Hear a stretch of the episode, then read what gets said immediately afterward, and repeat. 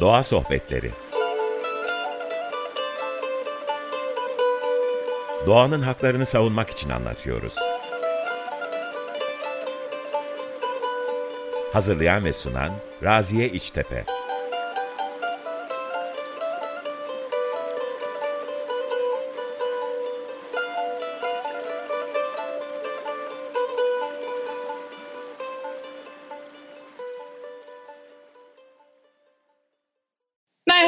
Doğa Sohbetlerine hoş geldiniz. Ben Raziye İçtepe, 95.0 Açık Radyo'dayız.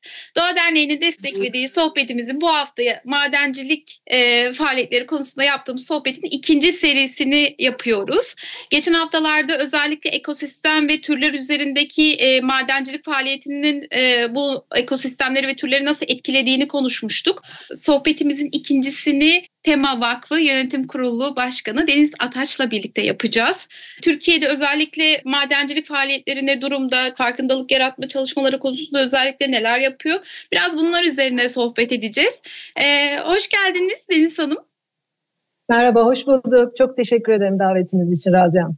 Biz teşekkür ederiz davetinizi kırmayıp sohbetimize katıldığınız için. Konuya geçmeden önce e, bizlere kısaca kendinizi tanıtabilir misiniz? E, Eskişehir'de doğdum büyüdüm. E, ortaokul lise orada geçti. Anadolu Lisesi mezunuyum. Sonra Boğaziçi Üniversitesi'nde işletme okudum. Sonra akademisyen olmayı planlarken işte YÖK'ün kadrine uğrayıp o zaman o yılları bilenler dinleyenler bilir. E, üniversiteden ayrılıp bankacılığa başladım.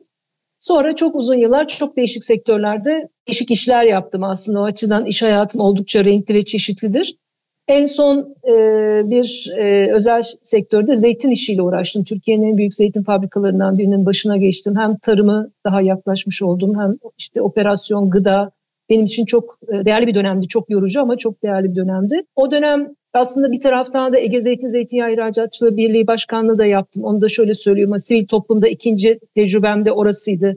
İlkini daha önce bir değişim programıyla Amerika'ya gitmiştim lisedeyken. Onun 22 yaşında seçici kurul üyesi olarak ilk sivil toplum çalışmaları başlamış ve geri dönüp baktığında hani çok bilinçli değil aslında bunlar böyle gönlüm kayarak yapmışım. Ee, sonra ben erken kestim profesyonel hayatı çünkü hep istiyordum e, gönüllü çalışmak ve ülkeme katkılar koymak için çünkü çok severim Türkiye'yi. Onun için bir şey, ben de bir şeyler yapmalıyım ve tabii ki Gazi Mustafa Kemal'e çok büyük borcumuz olduğunu düşünenlerdenim. Yani bu e, bugün bizler kadın olarak, insan olarak bugünleri yaşıyorsak ona çok büyük borcumuz var ve borcun da ben de ucundan bir nebze ödeyebilir miyim diye sivil toplumu düşünüyordum.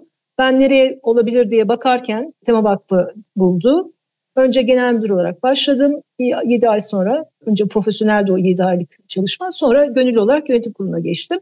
Kurulunda e, değişik görevler yaptım. Bir süredir de yönetim kurulu başkanı olarak gönüllü olarak çalışıyorum. Çok teşekkürler. Bize biraz böyle Türkiye'deki madenciliğin şu anki durumundan, bu konuyla ilgili yapılan çalışmalardan biraz bahsedebilir misiniz? Öncelikle biz madenciliğe karşı değiliz. Yani genel böyle bir hani madencilik ağzımızdan çıksa bile her türlü madenciliğe karşı değiliz. Yani temanın böyle bir duruşu yok. E, tabii bizim sivil toplum olarak da çalışma e, kapasitemiz sınırlı olduğu için kendimizce önemli bulduğumuz alanları ve odak noktalarını seçip onun üzerine çalışmaya başlıyoruz.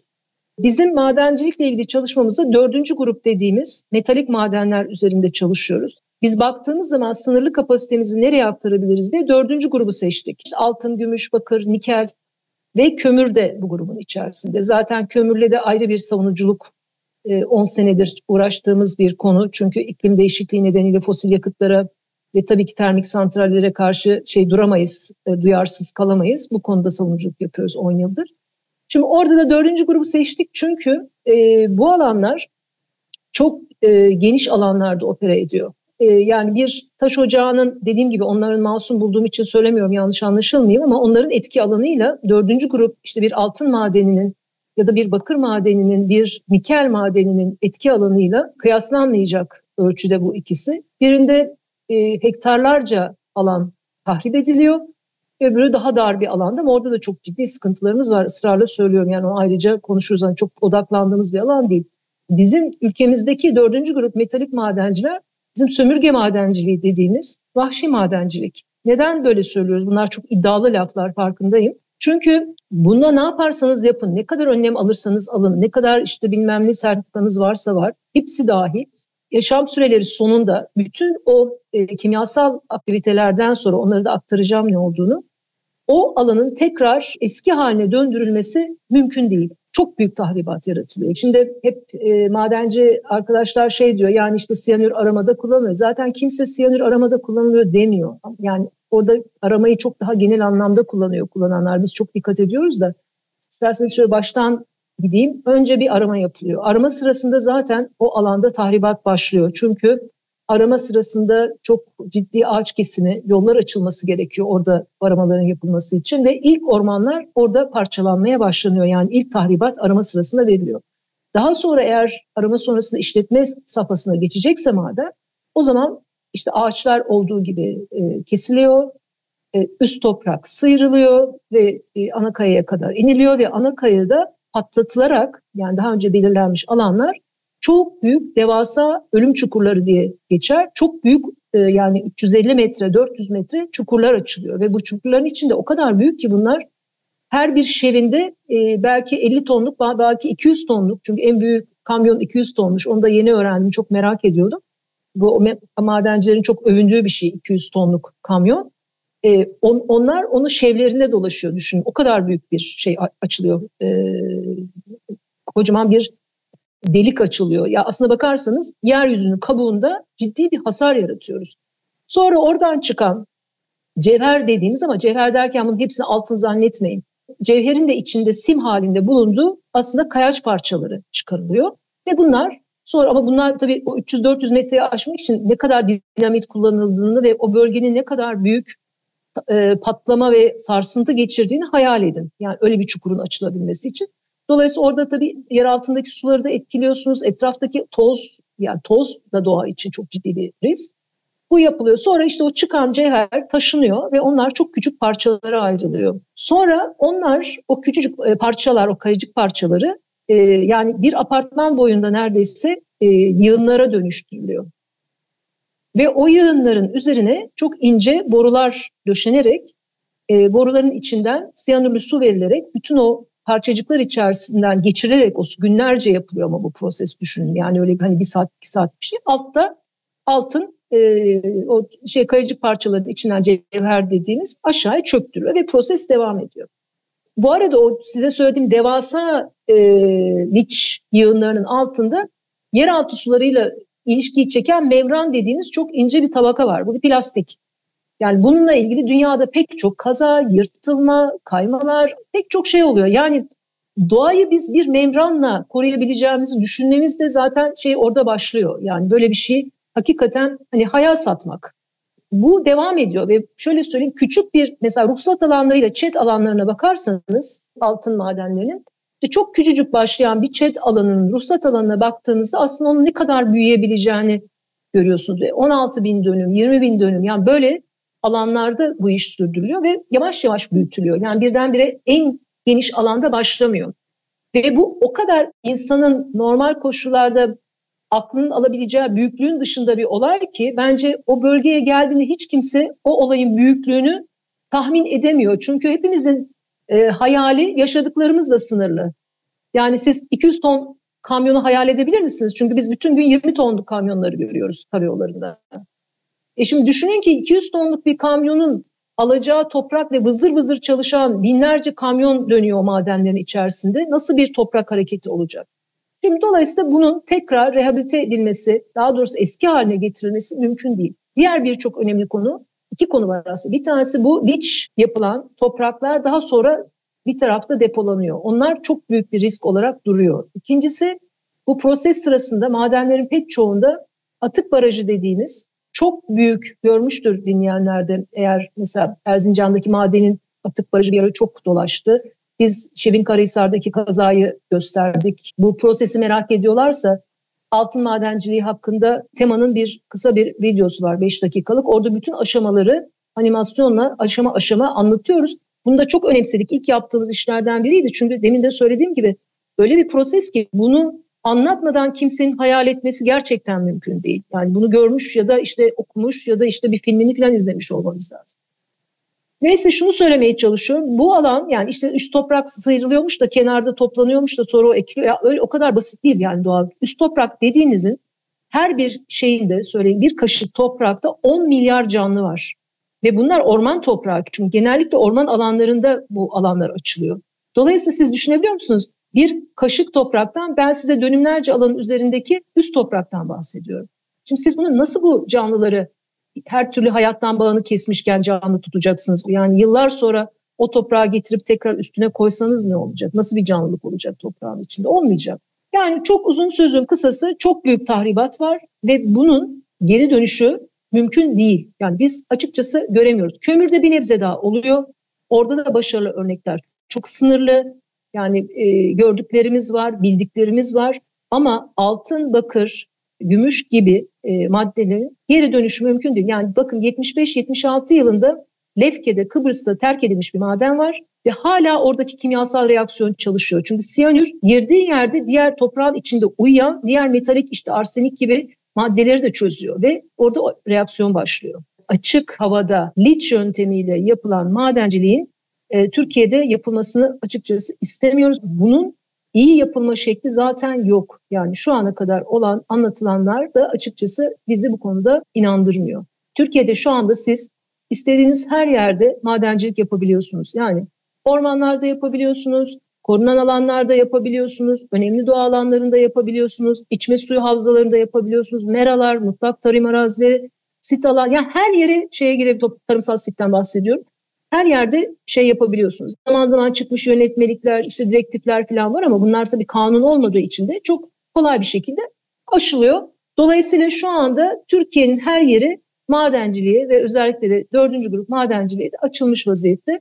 Çanakkale'de çalışmaya başladıktan sonra 2019 yılında daha öncesinde 2018'de başlamıştık. İşte zaten sonra işte biliyorsunuz bu kirazlı olayı zaten gündeme geldi.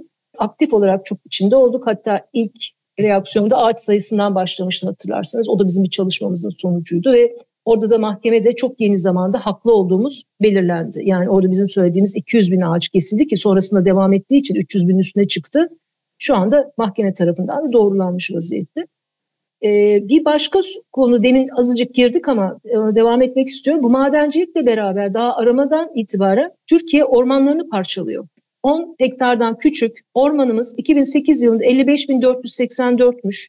2019'a baktığımızda 120 bin olmuş. %118 artmış. Yani biz sürekli ormanlarımızı parçalıyoruz. Bu ne demek?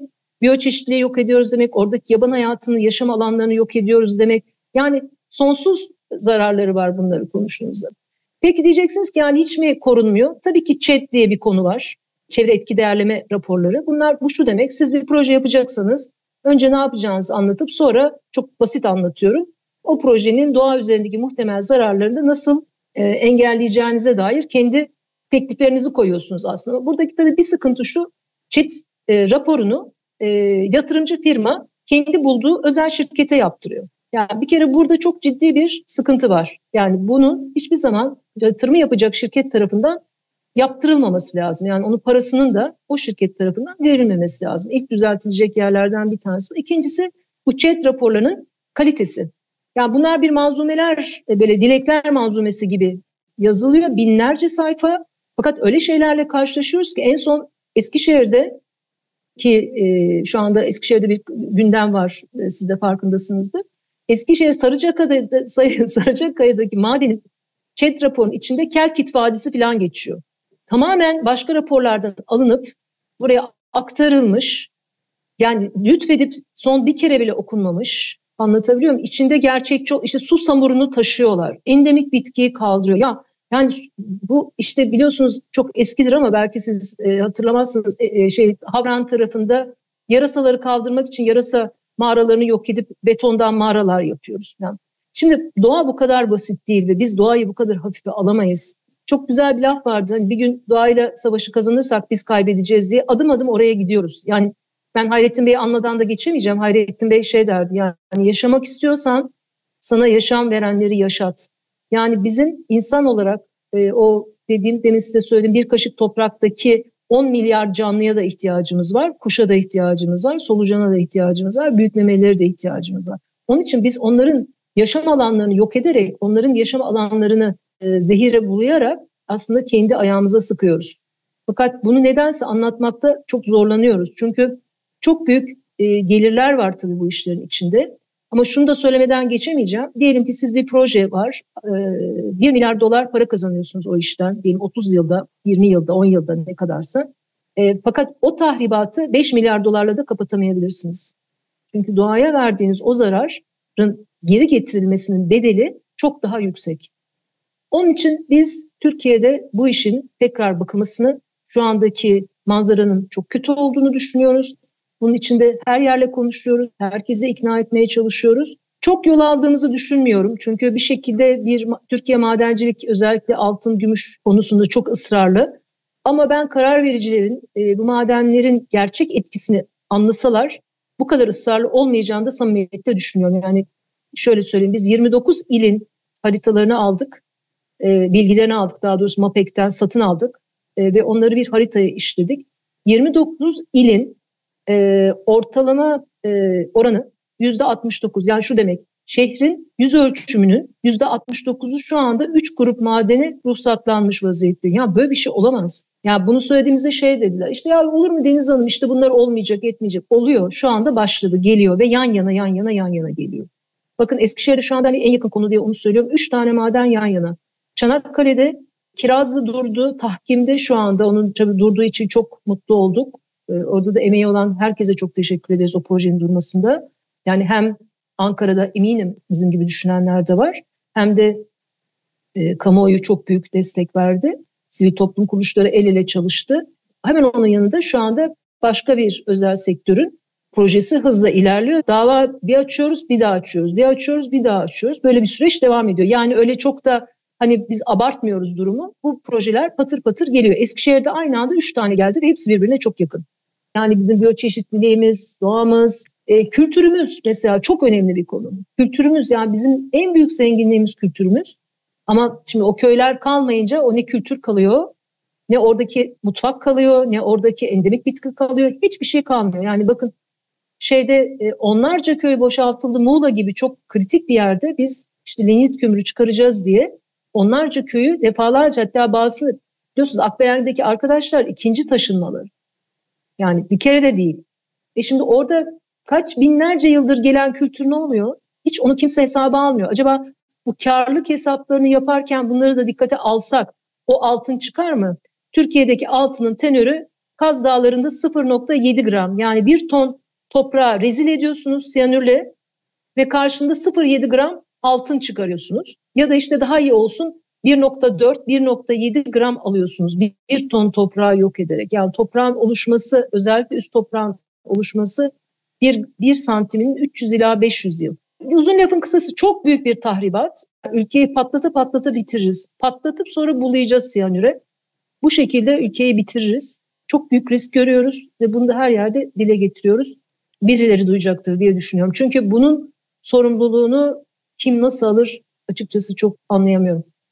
Ee, söylediğiniz rakamlar gerçekten inanılmaz boyutta. Özellikle işte e, bir ton toprağın içindeki 0.7 gram altın için e, yok edilmesi, toprağın oluşum süreçleri gerçekten e, insanı tekrar tekrar düşünmeye vakfediyor. Ben böyle sohbetimize böyle kısacık bir mola vermek istiyorum. Hem dinleyicilerimiz için hem bizim için. Tekrardan merhabalar. 95.0 Açık Radyo'dayız. Doğa Sohbetleri programımız kaldığımız yerden devam ediyor. Madenciliğin özellikle Türkiye'deki durumunu konuşuyoruz. Tema Vakfı e, Yönetim Kurulu Başkanı Deniz Ataç'la birlikte. Madenleri durdurmak için Tema Vakfı hem farkındalık yaratan çalışmalar yapıyor hem diğer taraftan savunuculuk faaliyetlerini yürütüyor. Doğal varlıklarımızı korumak, savunmak için kamu, yerel e, halk ve STK'lar neler yapmalı? Böyle e, kısacık bir alabilir miyiz son olarak sizlerden? Yani önce bu konuyla ilgili ilgilenmek gerekiyor. Yani çevrede ne oluyor? E, nereden ben bunu öğrenebilirim? Yani vaktimiz olsa konuşurduk ama şöyle bir şey söyleyeyim. Lütfen bizim çevre kütüphanesine girsin ilgi duyan arkadaşlar.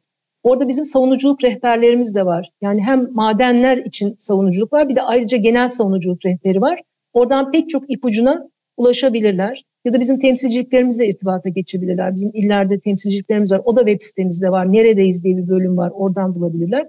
İstanbul'a bize ulaşabilirler. Dediğim gibi YouTube kanalımızda da madencilikle ilgili en az 4-5 tane video var. Onlara bakabilirler. Biz açıkçası farkındalık yaratmaya çalışıyoruz öncelikle. Yani gidiyoruz bir yere orada diyelim bir şey var ama bunu çok az insan biliyor. Öncelikle onun doğru kişiler tarafından anlaşılması konunun bilinmesi ve hangi kanallardan ne yapmak istediğine dair bir kararını verip harekete geçmesini sağlıyoruz açıkçası. Bu çok e, etkili bir yöntem. Bunun için küçük toplantılar yapıyoruz, büyük toplantılar yapıyoruz. Yani yerel basını kullanıyoruz, yerel televizyonları kullanıyoruz. Bakanlıklarla konuşuyoruz. Her taraftan açıkçası süreci yürütüp sonuç almaya çalışıyoruz. Çünkü burada bizim tek derdimiz doğa, başka hiçbir şeyimiz yok. Bazen devlette de yanlışlıklar olabiliyor, yanlış düşünceler olabiliyor. Ona da oynuyoruz açıkçası. Varsa onu da düzeltelim, girelim diye. Ee, dava açıyoruz. Pek çok konuda açıyoruz. Çevre düzeni planları üzerinden de madenlerle aslında mücadele ediyoruz ama şu anda altın madenleriyle ilgili 5 tane aktif dava var. İşte burada İvrin'de bir altın bakır madeni var. Lapseki'de bir tane var bizim davalar. Halil Ağa'da var. En son Kaymaz'da e, olacak. Ve bir yandan da şey yapıyoruz. Chatleri e, e, izliyoruz ve eğer biz açamayacaksak bile bölgede bununla ilgili çalışan sivil toplum kuruluşları varsa onlarla bilgi paslaşması yapıyoruz. Yerelin buna sahip çıkması bizim sahip çıkmamızdan çok daha değerli ve önemli. Onun için de orada biz yerel STK'ları da elimizden gelen bütün bilgi akıtma işini ve know-how yani bildiğimiz kadarıyla tabii hani her şeyi biliyoruz anlamında anlaşılmasın. Hiç öyle bir yukarıdan bakışımız yok. Elimizden gelen ve bildiğimiz her şeyi e, arkadaşlarımızla paylaşıyoruz. Bu konuda hakikaten daha çok insanın bu işin içine girmesi lazım. Biz de ya da biz siz nasıl arzu ederlerse e, hep beraber bunun bu kadarının doğru olmadığını e, ve bizim belli alanları madenciliğe mutlaka yasayla kapatmak zorunda olduğumuzu anlatmamız lazım. Yani demin söylediğim işte içme su havzaları, birinci sınıf tarım arazileri, ormanlar, koruma alanları ve daha var arkasını getirmeyeyim çok uzun. Pek zeytinlik alanlar bunların yasayla, yönetmelikle, genel falan değil. Yasayla madencilik faaliyetlerine kapılması, kapatılması gerekiyor. Aksi halde çok büyük hasar alacağız. Kesinlikle e, öyle. E, elbette hem ekosistemlerin hem orada yaşayan kültürlerin ve e, bütün türlerin, biyolojik çeşitliliğin haklarının, yaşama haklarının anayasal e, güvence altına alınması gerekiyor. E, Umarız başka bir sohbetin konusu da e, yine sizinle yaptığımız diğer çalışmalar üzerine e, verdiğiniz savunucu faaliyetleriyle ilgili başka bir sohbetimizde de buluşuruz. İnşallah. İnşallah. Çok teşekkür ederim. Çok teşekkürler. Sevgili dinleyenler bu hafta madenciliğin Türkiye'deki durumunu konuştuk. Tema Vakfı Yönetim Kurulu Başkanı Deniz Ataç bizlerle birlikteydi. Ee, içeriği Doğa Derneği tarafından hazırlanan başka bir doğa sohbetinde buluşmak üzere. Hoşçakalın.